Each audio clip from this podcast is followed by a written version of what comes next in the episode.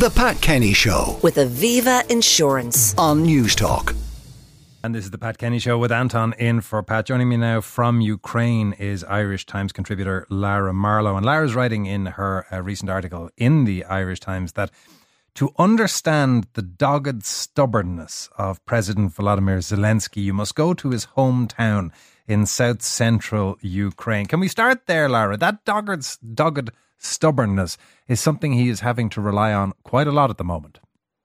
Uh, very much so, Anton. Um, as you know, the counteroffensive that started in June has sort of stalled. It hasn't made the kind of gains that Western allies wish. Um, you might say it's partly the fault of the Western allies who have never sent the weapons that Ukraine needs as quickly uh, as it needs them. They, they have not been sent in a timely fashion. They're waiting for up to another six months for the, the fighter jets they need for air support.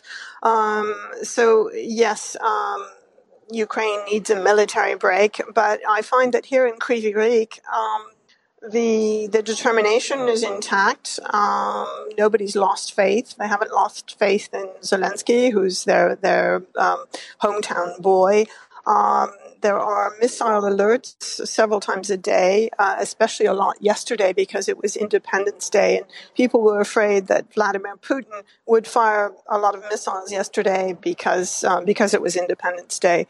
Um, but this this town is is I found absolutely fascinating. I've been here for two days, and uh, uh, it's a rough place. It's the most industrial city in Ukraine, iron ore mines and uh, and steel factories. Um, and it was actually a, a, sort of penal colony for Russia and then the Soviet Union, where they sent uh, iron miners uh, to work and wouldn't let them live anywhere else. Uh, and Zelensky was, you might say, forged um, in in this this place. Uh, he studied at the university here. I spent a, a, long time with two university professors, one of whom was in the class above Zelensky, uh, and he'd met Zelensky for the first time back in 1996. It's strange because I, I, suspect this sort of sense that many would have of Zelensky was that before the presidency that he was um, a com- comedian, actor, and if anything, a sort of a soft person. Not the case mm. given his upbringing. Not at all. I mean, I, we, we drove past the housing project where he grew up. It's very bleak architecture. Uh, his parents were both engineers, so they were middle class people in in a very working class city. And what happened was during the Soviet occupation of Afghanistan, a lot of the men from Kryvyi Rih fought in Afghanistan and came back to Kryvyi Rih as uh, opium addicts and there was a, there was a huge drug problem here. There was gang warfare, there was gang warfare in the 80s and 90s. And uh, the professor who was uh, Zelensky's friend said to me that he thought that Zelensky founded this theater troupe in the 1990s because it was the only way of staying out of the gangs. Uh, so this was, in, in, a sense, a substitute for, for joining a gang. He named his theater troupe Kvartal 95 after uh, the neighborhood that he grew up in. And but wh- I think Zelensky's a very, very tough guy, uh, despite uh, any any um, impression to the contrary. What's the sense that you get in his hometown uh, about the, the the take on the strategy that he is he has adopted in relation to the war, and what's the attitude towards the Russians? Um, it varies. Obviously, it, it varies. Uh, the officials I talked to were all very anti-Russian, uh, including one who used to be pro-Russian, who used to be belong to Yanukovych's uh, pro-Russian party of the regions. Um, I did. The taxi driver who took me from the train station to the hotel uh, said he had voted for Zelensky because Zelensky promised to make peace with Russia, uh, but that now he was no longer for Zelensky because uh, things are very, very bad. And I said, well, if he made uh, peace with Russia now, would you would you support him? And he said, no. He said a bad peace is always is better than a good war. Uh, but as a, a, refugee from Donetsk uh, pointed out to me, even a bad peace is not on offer now.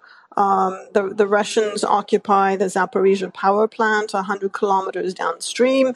If they blow it up, the radiation will hit Kryvyi Rih. Um, and, and, this woman, uh, Larisa is her name, she's in charge of um, internally displaced, displaced people in Kryvyi Rih. She said, you know, how can you make peace with people who, who threaten you with death?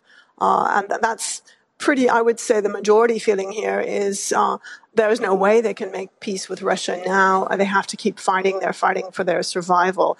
And although they haven't made a cult out of uh, Zelensky being their hometown boy, um, I find support for him is, is pretty widespread. What's their perception about the way the conflict is progressing? Um, I think there's perhaps a bit of disappointment that the counteroffensive hasn't made quick progress, but there's also understanding. Uh, I mean, they're, they're facing hundreds and hundreds of square miles of, of Russian minefields. The Russians are, are dug in, and it's always easier to defend than it is to to advance uh, in, in in warfare in battle. Um, there's a lot of pleasure at the death of uh, Yevgeny Prigozhin. Uh, one of the top people at the town hall said to me, "Anytime any of Ukraine's enemies are killed, uh, it is a good thing." And and people are kind of smirking about it. There's that. I think that was a morale boost. Uh, but by and large, people are, are these are tough people, and they're they're sticking it out, and they still believe in victory. Can we talk a little bit about the aftermath of the death of Yevgeny Prigozhin? Because uh, Vladimir Putin has offered his sympathies to the families of those who were on the plane with Prigozhin uh, and said that he was a man who had made some mistakes. yes, I mean, it is kind of grotesque. Um, everyone believes that Putin ordered the plane to be shot down or to be bombed. We're not sure which. Um, so for him to offer condolences is is, is not only hip- hypocritical, it's just absurd. Uh, when he said that Prigozhin made mistakes, he was of course referring to the attempted coup, the mutiny, which Prigozhin uh, staged on the 24th of June, um, and for months and months before he was assassinated.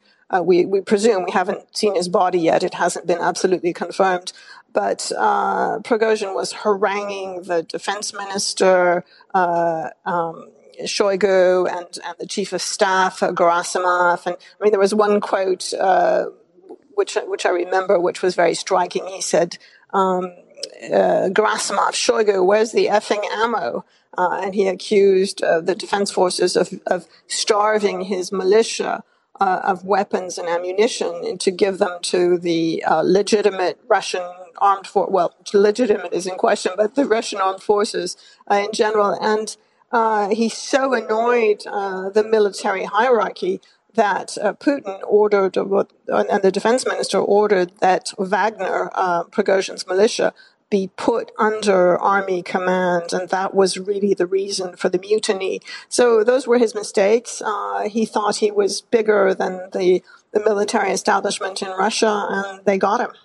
I read a, a, Russian analyst saying that there's a, a, this fits with Putin's normal modus operandi, where when he's under pressure or threatened, he makes a deal uses the time frame subsequent to the deal to rebuild strength and then performatively reneges on that deal to send a message. Does that mean that he is now in a position where any of that chink of weakness that was evident from the Wagner mutiny is now gone?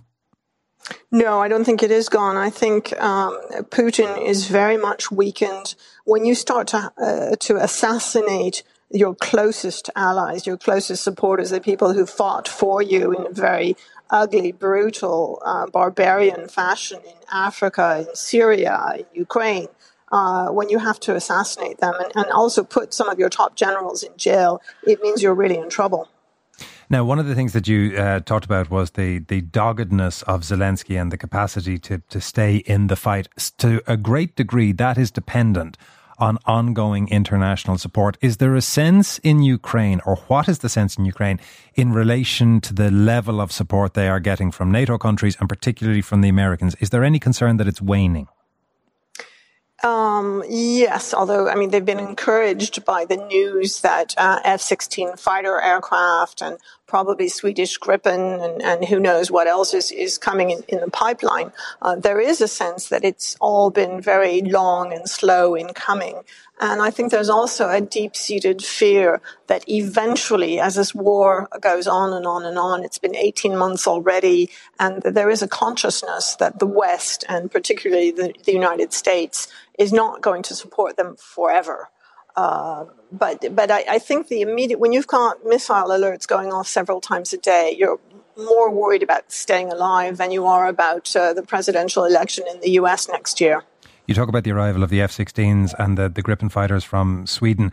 I assume the downside to the arrival of those is it takes some time to train up pilots and it takes some time to get the support crews to run those aircraft, even if they get hold of them. Yes, that's true. It, it um, reportedly it takes at least six months. Um, one of the fellows I interviewed in Kiev a few days ago said to me, "We have the best educated armed forces in the world. We learn much more quickly than other people, and I, you know, I wager that we can we can do this in record time. But yes, it will take time." Uh, but the, the Ukrainians are, are, are patient and uh, determined people. Lastly, we'll be talking later on in the show about um, Donald Trump both missing the um, primary debates and, and getting arrested and mugshotted yesterday. But of course, he is still the front runner for the Republican um, nomination. And according to the polls, he ne- he's neck and neck with Biden. Is there fear in Ukraine that if he does pull it off and become the next president of the United States, that all of that military support will disappear overnight? Uh, yes, that that too is a concern. Although I talked to a, a, Russian in Kiev who is fighting Putin, who's a political and military leader called Ponomarev. Uh, you can read about it in yesterday's Irish Times. Uh, and he said that he saw one of he saw Trump's top campaign manager in Washington recently, and Trump's uh, campaign manager said to him, "Ah, oh, don't worry, we'll we'll we'll help you." Um, so it, it's very hard to predict. And, and as you know, Trump uh, is a very volatile and unpredictable character. So it might not be as, as bad as the Ukrainians fear. Lara, thank you very much. That's Lara Marlowe, who is Irish Times uh, contributor and, of course, um, published a best selling author reporting for us there live from Ukraine. The Pat Kenny Show with Aviva Insurance on Newstalk.